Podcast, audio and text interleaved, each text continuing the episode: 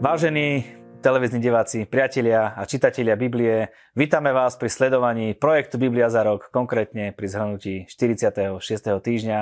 Ak túžiš čítať Bibliu jednoducho, systematicky a chronologicky, tento projekt je šitý ako na mieru práve pre teba.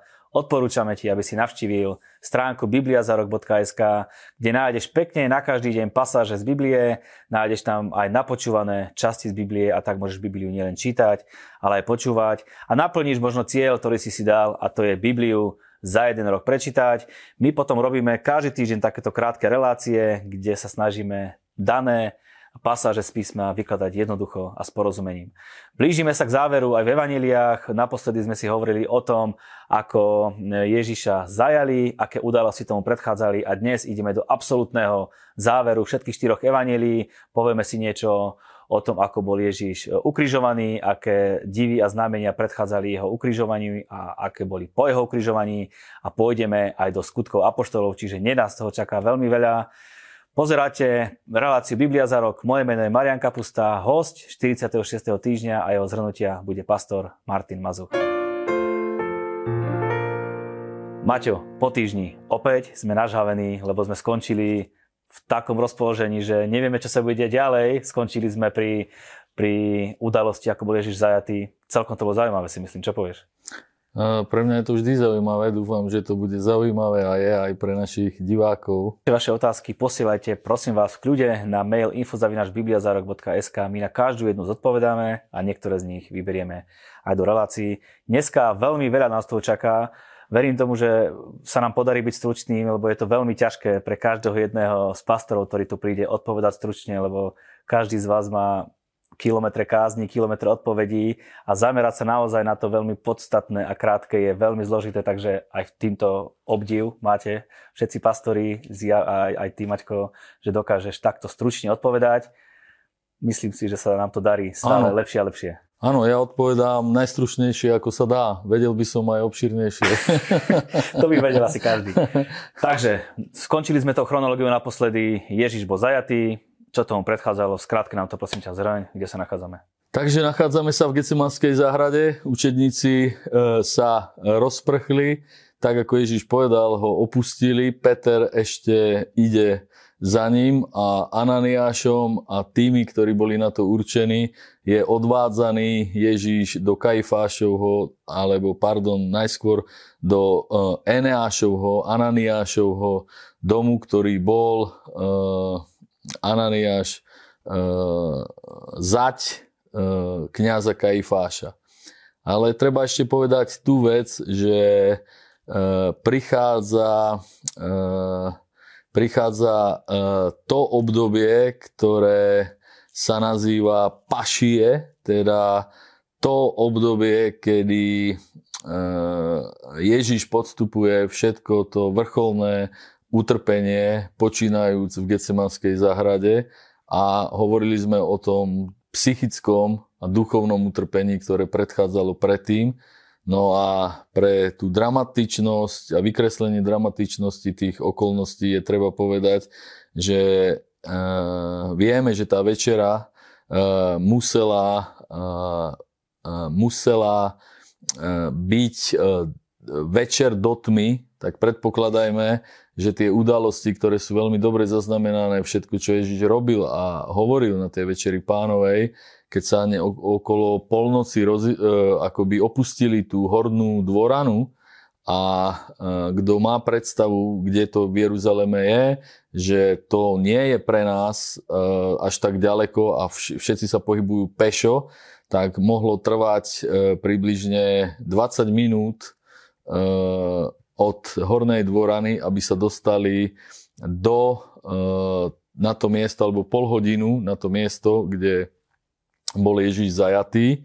Eh, teda prišli tam niekedy po polnoci a vtedy, možno o jednej, a vtedy prebiehajú 3 hodiny, kedy eh, sa Ježiš po hodine modlí a vieme, že za ranej hliadky, teda nad ránom, E, okolo, dajme tomu, štvrtej hodine sa udialo zajatie, takže tu už vidíme, že Ježiš celú noc nespí a už má za sebou to agonistické, ten boj to utrpenie, kedy potí krv v Gecemanskej záhrade a nad ránom tesne ho berú na výsluh do Ananiášovho domu. Ananiášov dom a Kajfášov dom, tie sa nachádzajú na tretine cesty medzi e, Kidronským údolím, kde bola tá Getsemanská záhrada a medzi e, tou hornou dvoranou. Takže Ježiša odvádzajú do Ananiášovho domu, tam prebieha jedno tajne, tajné vypočúvanie, kedy, kedy sa oboznamujú ako keby oficiálne výsluh e, s Ježišom a potom ho odvádzajú do Kajfášovho domu, kde prebieha druhé vypočúvanie a každé je podľa proroctva e, nezákonné alebo je, je e, tajné, to znamená, dneska by sme mohli povedať, že nie je oficiálne, nie je sprocesnené a e, od, od Kajfáša, teda už svitá, všetko sa to deje veľmi operatívne, to znamená za neštandardných podmienok e, časov. Prvý výsluch prebieha niekedy okolo 5. 6. ráno, o 7. druhý u Kajfáša, kedy iba začína deň a Ježiš už má za sebou celú prebdenú e, noc a celý Jeruzalém a všetci tí, ktorí mu vládnu, počínajúc s Kajfášom, a e, Sanhedrinom a je Veľká noc. Teda celý Jeruzalem je v inom rozpoložení ako bežnom a začína takto ten tzv. Veľký piatok, kedy svitá a e, najvyššie špičky politické a vodcovské Jeruzalema sa zaoberajú osobou Ježiša, čo s ním. A od Kajfáša Ježiš je posielaný pred Piláta, no a je do obedie, kedy je Ježiš e, vypočúvaný e, pred Pilátom a e, Pilátov palác, alebo tam sú domnenky, že kde sa to dialo. Pravdepodobne sa to dialo v pevnosti Antónia, to je na severozápadnom rohu tej chrámovej hory, kde bolo centrum rímskej moci, odkiaľ ovládali Jeruzalém a pri Javskej bráne bol ten starobilý historický Herodov palác a tam bol Herodes. Ježiša posiela Pilát ešte predtým, ako s ním on uh, hovorí a je prepušťaný Barnabáš, tak ho posielajú k uh, Herodovi. V tomto sa spriatelia, to znamená, že demonstrujú uh, takú zvrchovanú moc a uh, stav, v Jeruzaleme, kedy to majú pod kontrolou sviatočný, a, ale zároveň sa ukazuje vrcholná, mm, neviem ako je na to slovensky, na uh, uh, slovo protřelost Pilátova, kedy proste politický kapitál vyráža z toho, že sa kamaráti s Herodesom a nakláňa si tú šľachtickú vrchnosť, izraelskú tým, že sa priateli s Herodesom, že mu ho posiela ako zosmiešneného kráľa, že pozri král. Eh, Herodes to bere ako, ako eh, také gesto. Eh, dobre, stávajú sa tým priatelia a posiela ho naspäť k Pilátovi. A tam je tá dramatická scéna s Barnabášom, pretože samozrejme veľkňazi to vidia úplne inak a úplne dychtia potom, aby využili tú príležitosť ako e,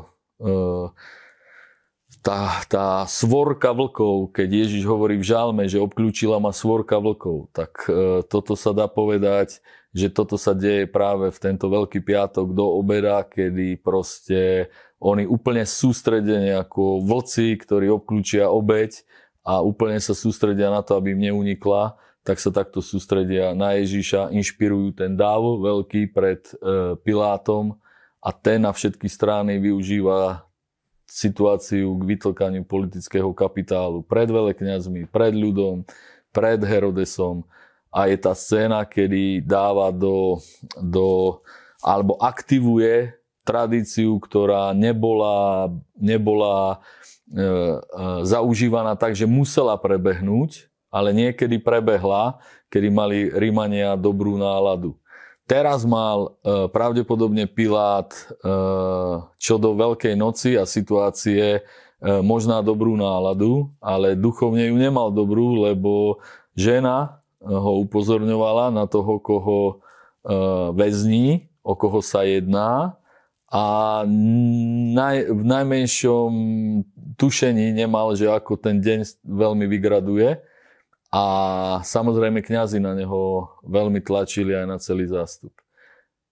Takže, takže Ježiš sa do obeda ocitáva asi v pevnosti Antónia a na tej tzv. súdnej ploche Litostroton alebo Gabata, ako ju nazývali hebrejsky, tak tam prebiehal ten súd pred Pilátom a tá úroveň toho súdu, kedy kňazi tí pri tých vypočutiach spracovali ako keby obžalobu a rozhodnutie, že e, musí byť, musí byť odstránený a vy, vy generovali na neho falošnú, falošné e, obvinenie, to znamená, že bol to, bol to justičný, justičný, justičná vražda. To znamená, že právne ho, ho obvinili tak, aby sa s ním zaoberal Pilát, že sa robí kráľom, čo boli prekvapení, že, že to cez, cez rímske videnie prechádza. No a e, Pilát, keď videl, že, že to naberá na veľmi nedobrých obrátkach, tak uplatnil prepustenie jedného väzňa na želanie v predpoklade, že sa utíši situácia, že bude prepustený Ježiš, ale to takisto nevyšlo a bol úplne e, s veľkým zvratom prepustený Barabáš a e, zástup sa veľmi demonizuje, kričí, že chce prepustiť proste regulérneho zločinca, na čom je ukázaná z Božieho pohľadu obrovská Božia milosť, že jeden, jeden beznádejný, e, totálny hriešník, ktorý nemá nádeje ani pred Bohom, ani na svete, zrazu e, dostal šancu, kedy bol uvoľnený jak vo svojom občianskom, fyzickom živote a dostal milosť pred súdmi tohoto sveta, pred mocnosťami, tak pred samotným Bohom a to je možné jedine náhradou Ježiša Krista. Takže e, ako sa hovorí, Barabáš prišiel e, ako slepé kura k k e, životodárnej milosti a to, že bol vynegovaný jeho hriešný život jak na zemi, tak v duchovnom svete tým, že v úvodzovkách náhodou náhodou bol uh, vybraný nie iba z dvoch väzňov on, ale tým druhým väzňom bol práve samotný Boží syn. A to je uh, mega jadrový odkaz Evanielia, že Ježiš nahradil e, Barabáša a každého hriešníka, aby bol prepustený jak duchovne, tak vo svojom pozemskom živote na slobodu. A za toto Ježiš samozrejme zaplatil obrovským mučením, takže po tej noci E, prežíva e, najskôr duchovné utrpenie v Gecemanskej záhrade, celú noc nespí, opúšťajú ho učedníci, Peter ho na Ananiášovom dome na dvore zrádza do očí, to znamená, že je napísané, že on sa pri ohni hrial a je dosť možné, že videl na Ježíša, tak ako sme to videli v jednom evaneliu, že keď sa dušoval a zapieral, že ho nikdy nevidel, tak Ježiš e, mohli mať očný kontakt spolu. Potom eh, ho úplne neprávom eh, odsúdia, zavrhnú eh, tí velekňazi, stavitelia, zavrhujú ten uholný kameň. To znamená, že postupne ho každý opúšťa, postupne pevne, odhodlane stojí aj pred Pilátom. Ten je úplne zúfalý, lebo nemá vec pod kontrolou.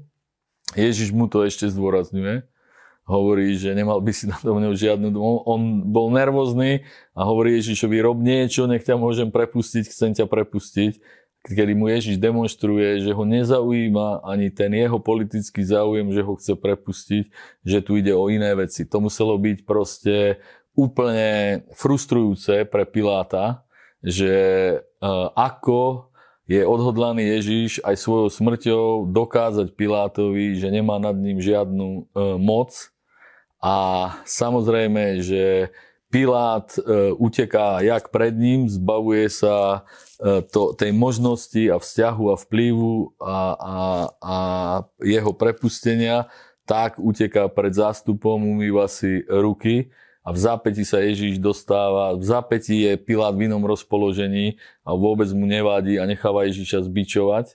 To znamená, že, že najskôr zbičovať pos, robí, robí e, proste úplne, úplne cynicky ho posiela k e, Herodovi e, a potom ho nechá regulérne mučiť a regulérne proste e, chladnokrvne ho nechá odsúdiť na trest e, smrti, kedy podstupuje za tým úplne bezbrehé mučenie. Teda keď bol odsudený na smrť, tak už v podstate nebol žiadny problém, že by Ježiš došiel k úrazom, k ranám, ktoré by neprežil ani cestou na kríž. Tam sa už vôbec nejednalo o to, že by, že by niekto bral v niečom na ňom ohľad ľudia, ktorí e, do tej davovej demonickej psychózy sa nedostali, tak tí sú zhrození, čo sa s ním deje. A Ježiš vtedy dostáva tie rany, o ktorých písmo hovorí, že e, v jeho ranách sme e, boli my všetci uzdravení, my všetci, celý svet ho opustil a on dostával rany za celé ľudstvo. Také, že dosť pravdepodobne Uh, aj tie rany už boli nezlučiteľné so životom. To rímske bičovanie, tá koruna, ktorú mu zarazili do hlavy. A keď ide na kríž a nesie si svoj kríž, tak hovorí v tom rozpoložení, ako musel byť ako človek, úplne neuveriteľnú vec, kedy plačú nad ním a hovorí, plačte nad sebou, céry Jeruzalema, tu znovu prorokuje, lebo hovorí, že keď toto na svete sa deje so zeleným stromom, s jedným spravodlivým človekom, čo sa s vami bude diať, so suchými stromami, vtedy prorokuje to, čo sa udeje asi za 40 rokov, kedy prichádza Titus a skutočne to všetky tie ženy, pokiaľ sa neobrátili, neodišli z Jeruzalema a ešte vtedy žili, tak ich to zastihlo samozrejme. Takže predpokladajme, že na tú Golgotu ide Ježíš a plačú tam 20-ročné ženy ktoré ako 60-ročné staršie dámy proste prežili tie veci, a, a, o ktorých e, píše napríklad Jozefus Flavius, že ženy varili svoje deti. Čiže tá žena, ktorá plakala nad Ježišom, keď ho viedli na Golgotu, to mohla byť stará mama v Jeruzaleme, vnúčaťa, ktoré jeho dcéra upiekla pre hladomor, pre to uzavretie, ktoré v Jeruzaleme boli uzavretí. A toto Ježiš hovorí, že keď toto so mnou robia, so zeleným stromom, čo urobia Rímania a čo urobí sila satana, hriechu, zloby ľudskej, zvrátenosti, čo urobí s niekým, kto nie je taký ako ja. A takto odchádza Ježiš na Golgotu. Áno, ďakujeme, pekný chronologický prehľad si dal. Nechcel som ťa rušiť, lebo dával si tam pekné časové údaje a chceli sme vám to podať ako príbeh. Ježiš je na kríži, koľko hodín zhruba mohlo byť a povedzme si, aké znamenia predchádzali uh, tomu, že tam vysel. Čo sa udialo, aké znamenia z neba prišli? Toto sa udialo asi od, tej, od toho svitania od 7.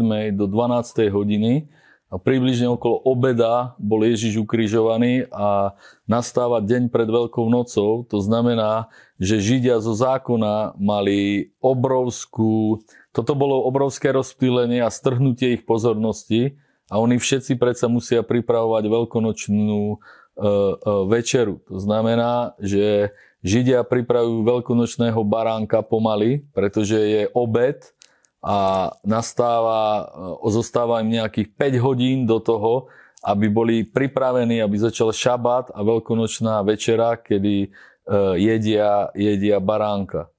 Takže Ježiša ukrižovali okolo 12. E, a Ježiš vysel e, na kríži asi, asi 3 hodiny a okolo 3. pol 4. zaznelo to Eli, Eli, lama šavachtani, kedy, kedy okrem toho, že vysí Ježiš opustený sám, a opustený sám zachraňuje ešte Lotra po svojej pravici, tak e, je posledný definitívny e, výroky dva. Jeden je, že dielo Božie bolo dokonané a druhý je, že oče, prečo si ma opustil? Kedy Ježíš e, zaplatil definitívnu cenu, kedy, kedy zavolal, že nejaký preklad z tej aramejčiny hovorí lama šavachtány, že to znamená prečo si zlomil moje srdce uh, uh, vtedy, vtedy bol opustený od otca uh, preto, aby my sme neboli opustení. Vtedy zaplatil tú najvyššiu cenu, uh, naj, naj, vtedy stratil úplne všetko. Ježiš stratil úplne všetko, aby my sme úplne všetko mohli získať. A všetko stratené sa prejavilo v tomto výkriku, kedy sa odvrátil od neho otec a Ježíš zomiera uh, a všetci súria Rimanov, aby mu zlomili uh, ruky a nohy, aby zomrel rýchlejšie, čo už uh, nebolo treba, lebo Ježíš tretím výrokom odišiel sám, kedy vedel, že ho opustil otec, kedy vedel, že vina celého ľudstva vysí na ňom a kedy je všetko dokonané, že už nič horšie sa nemôže stať, ako to, že stratil kontakt s otcom, tak vtedy sa naplňuje proroctvo, ktoré povedal predtým, kedy povedal, že ja mám moc život dať a mám moc život vziať a vtedy na svoj príkaz opúšťa telo a hovorí, Otče, do tvojich rúk porúčam svojho ducha to je naplnenie toho jobovského predobrazu, kedy aj keď ho otec opustil, aj tak neprestal dúfať v neho. Job prorocky povedal, aj keby si ma zabil, aj tak budem dúfať v teba. Toto povedal Job a toto naplnil Ježíš. Povedal, aj keď si ma opustil oče a zlomil si moje srdce a položil na mňa hriechy celého sveta, aj tak svojho ducha kladiem do tvojich rúk a dôverujem, že je v tvojich rukách. A takto duchovne mŕtvý, obťažený našimi hriechmi, zostupuje Ježíš do Šeolu, do podsvetia. Je pol štvrtej, na zemi pukajú skaly, na zemi je nadprirodzené zatmenie slnka, pod krížom sú ľudia, ktorí sa totálne desia z toho, čo sa stalo obrovská moc e, Božia sa uvoľňuje tak, že ľudia vedia, že sa deje niečo nadprirodzené. Ten e, stotník alebo tisícník, ktorý e, je veliteľom ukrižovania, vidí, že ho nebolo treba zabiť. Proste suma, čo ho vidí, vyhodnocuje, že bol spravodlivý, že toto sme zabili spravodlivého človeka, toto sme nikdy nič podobné nevideli. No a Ježíš zostupuje na 3 dní noci do, do e, podsvetia a Židia slávnostne jedia veľkonočného baránka, pokračujú v Pesachu a Pesach je práve naplnený a pred ich e, očami je to e, zakryté a naplňuje sa to, že uholný kameň, ktorý stavitelia zavrhli, tak je príprava, stáva sa uholným kameňom pre všetkých, ktorý e, zachránil Petra a pripravil na to a pre nás pohanov, ktorí ani uholný kameň nehľadali a ho našli. Troška zrýchlime ten sled udalosti. E, hrob strážili rímsky vojaci. E, kameň bol odvalený. Nepočuli, že bol kameň odvalený? Keď boli takí prekvapení, že aha, není tu rímsky vojaci boli zdesení, vedeli, že bol kameň odvalený, aniel odvalil kameň. Ale nenahlasili to, zistili to až keď prišli uh, uh, Mária a Marta. Nie, nie, zistili to vtedy, kedy aniel odvalil kameň, lebo to bolo ako keby do hrobu udrel blesk. Kameň bol skutočne odvalený anielom a uh, kedy, kedy prišli ženy, tak e, to musela byť chvíľa, kedy vojaci boli tak paralizovaní, že boli úplne vyšinutí, pretože im šlo zároveň e, o život, dostali vojenský ú, úkol, úlohu, ktorú proste e, nesplnenie alebo zlyhanie v nej, za zlyhanie v nej hrozila smrť. A kedy prišli ženy k hrobu a aniel, aniel sa im zjavil, minimálne tým ženám, či videli vojaci aniela, to nevieme, ale boli úplne paralizovaní a desili sa, to znamená, boli v nejakom, v nejakom úplne traumatickom šoku a aniel hovorí ženám, vy sa nedeste. Takže ich oddelil od tých, ktorí tam boli, vojakov a ktorí sa desili. Mm-hmm. Veľa udalostí sa udialo po skriesení. Čo konkrétne sa udialo také dôležité, aby sme vedeli pekne pokračovať v príbehu ďalej? Uh, po skriesení bezprostredne nasleduje reakcia tých, ktorí uh, túto náhlu zmenu uh, museli nejakým spôsobom spracovať. Táto náhla zmena je z psychologického hľadiska učeníkmi spracovaná pochopiteľne, ale nesprávne. To znamená, jednoducho nevedeli tomu uveriť, že Ježiš vstal, aj keď sa im zjavoval a uh, trvalo to pomerne dlho.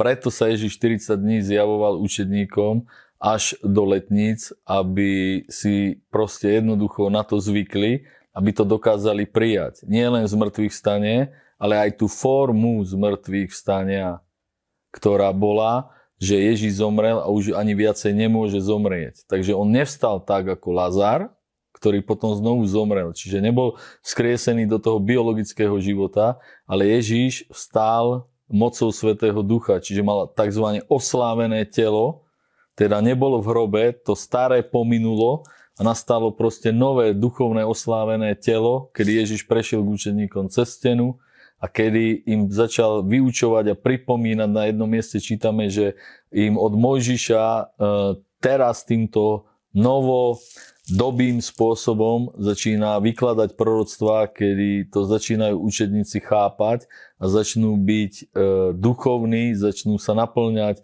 vyučujúce slova Ježiša a smerujeme k založeniu cirkvy, smerujeme k zoslaniu Svetého Ducha a založením církve a zoslaním Svetého Ducha končí Evanielia, končia Evanielia. Ježíš je vzatý do neba, odchádza hore a učedníci sú pripravení na prijatie Svetého Ducha.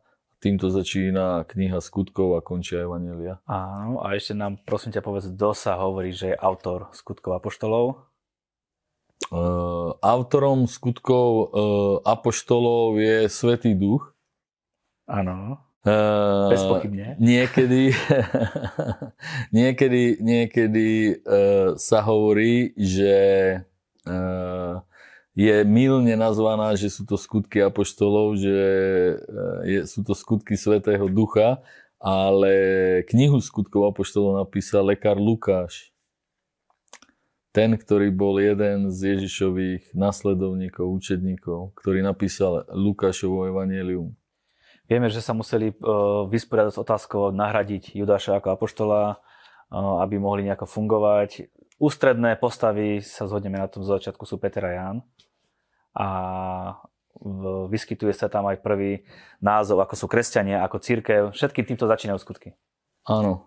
Uh, skutky skutky uh, začínajú tým, že uh, učedníci dokážu uh, s tým, poznaním Boha, aké majú, pokračovať ďalej, nielen vo svojich osobných životoch, ale dokážu pokračovať alebo klásť základy e, toho, e, čo chcel Ježíš vykonať, založiť církev. Preto im hovoril predtým, že príde Svetý Duch a bez neho nemôžu, nemajú nič robiť. Takže zmocnený Svetým Duchom, ktorý bol vyliatý e, na letnice, teda 40 dní sa im Ježiš zjavoval, je tam 10 dní od, od výdenia Ježiš, e, Ježiša na, na nebesia, kedy im po, hovorí, že majú ísť do celého sveta činiť učedníkov a to majú robiť odtedy, ako zostupí Svetý Duch a na neho majú čakať v Jeruzaleme. No a na letnice zhromaždený zostupuje Svetý Duch. Takže oni síce boli bez Svetého Ducha, a nemali robiť to, čo potom robili a ako bola založená církev po letniciach, ale duchovne boli pripravení samotným Ježišom počas 40-dňového intenzívneho vyučovania Ježišom. Takže boli zhromaždení, Nebolo ich už 12, ale bola to skupina 120 e, učedníkov, ktorí boli pravdepodobne zhromaždení tam, kde prebiehala tá večera pánova posledná. Bol tam e, Marek napríklad, mohol tam byť, mohol tam byť e, Nikodém, Jozef Zarimatie, všetci tí pro Lazar tam mohol byť, Mária, E, Mária Magdalena, Ježišova matka, bratia Ježišovi. Mohlo tam byť veľa tých, ktorí vystupujú v evaneliách. Šimon Kyrenenský, ktorý mu niesol kríž. Teda boli to protagonisti evanelií, veľa z nich tých 120, ktorí prvotní prijali Svetého Ducha a tam začína církev. Vieme, že círky sa darilo, narastli z 3 na 5 tisíc, naozaj sa veľmi, veľmi rozmohli a taká zaujímavá vec tam je, že to mali všetko spoločné, to spoločné vlastníctvo, aby to ľudia nemali v, zle predstave, v zlých predstavách. Skúsme si opýtať, opísať tú atmosféru cirkvi, aká reálne bola. Tá atmosféra musela byť e, neuveriteľne slávna, obrovská, lebo naplnilo sa napríklad iné proroctvo, ktoré povedal niekedy aniel e, Zorobábelovi, kedy Jošua a Zorobabel obnovovali Boží chrám a mali protivenstvo.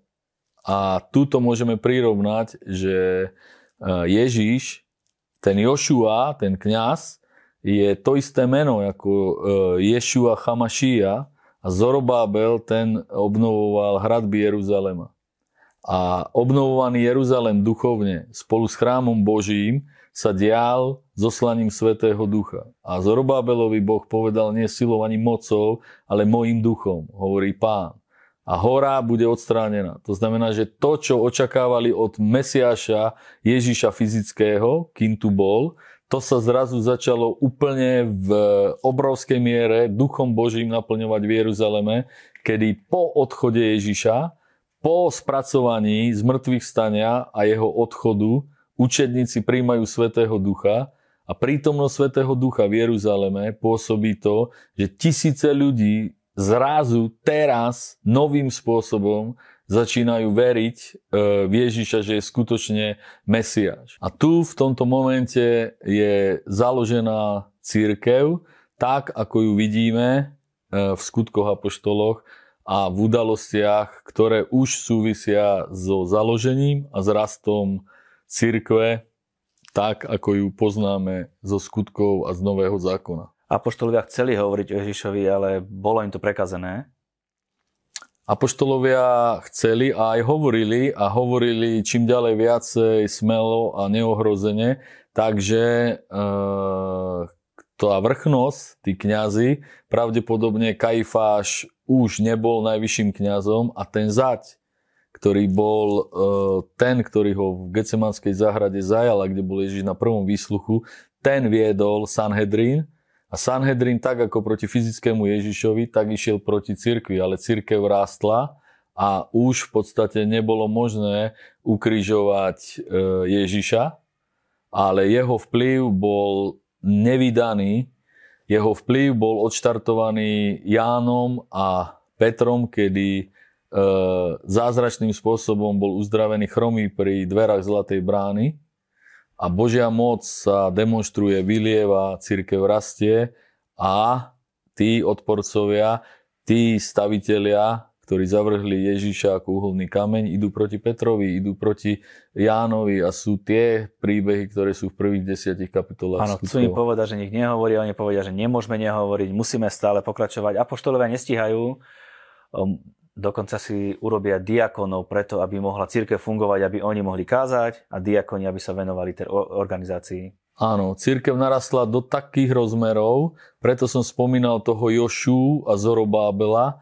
Tak ako Jošua obnovoval chrám po návrate z Babylónu a Zorobábel tú infraštruktúru Jeruzalema, tak církev pod e, vedením zmrtvých stáleho Ježíša a pod vplyvom Svetého Ducha a pod e, ne, neuveriteľnou zmenou učedníkov Petra, ktorý už e, fyzického Ježiša, ktorého zapieral, tak teraz ho kázal a obviňoval Sanhedrin, že oni ukrižovali Ježiša a bol odhodlaný skutočne naplniť už to, čo hovorí v moci Svetého Ducha, aj zomrieť za Ježiša, tak vedí, vedú církev, takú církev, ktorá ovplyvňovala celý Jeruzalem. To znamená, že e, títo predstavitelia církvy zároveň e, získavajú autoritu ako vodcovia Izraela, kedy Sanhedrin e, prestáva mať e, tú, ten vplyv a tú moc, bola odňatá berla najskôr duchovne, to znamená, že preto majú diakonov, pretože sa začínajú starať o sociálne záležitosti v Jeruzaleme. Toľko tisíc ľudí v Jeruzaleme uverilo v Ježiša Krista. A toto je predzvesťou toho, že Sanhedrin skončí aj s tou politickou, pragmatickou mocou nielen v Jeruzaleme, ale v celom Izraeli a naplní sa prosto, že bola odňatá Berla od Jeruzalema. A takto dospievame k roku 70, kedy bol skutočne tá slávna kvádrová miestnosť, kde Sanhedrin na Chrámovej hore sídlil, bola zborená.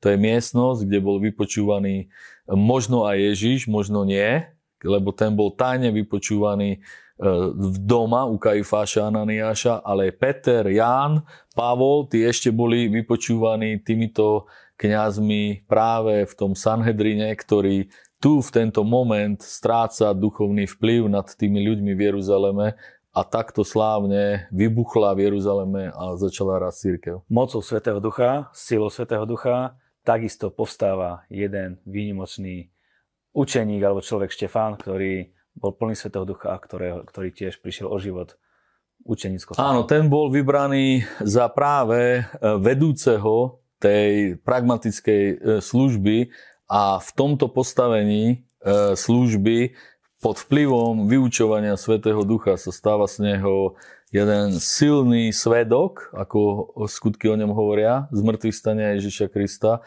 a zároveň prvý kresťanský mučedník. Štefan je prvý, ktorý po Ježišovi zomiera a prvý z kresťanov celkové v dejinách, ktorý zomiera preto, že verí v Ježiša Krista a zomiera slávne naplnený Svetým duchom, kedy hovorí odpúzim, lebo e, nevedia, čo činia.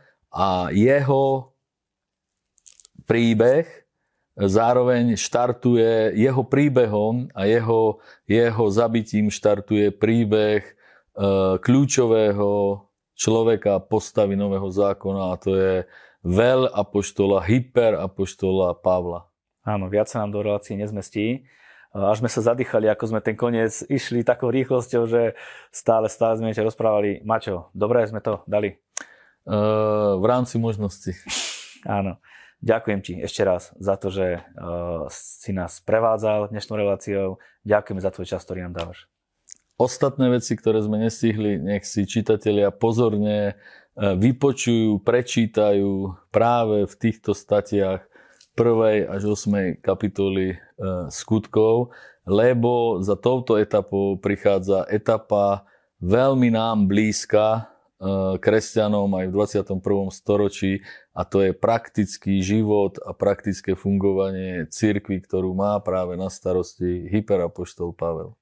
My sa blížime do cieľa, neprestávajte, ale pokračujeme stále a ideme za tým plánom, ktorý sme si dali a to je chronologicky, systematicky čítať Bibliu.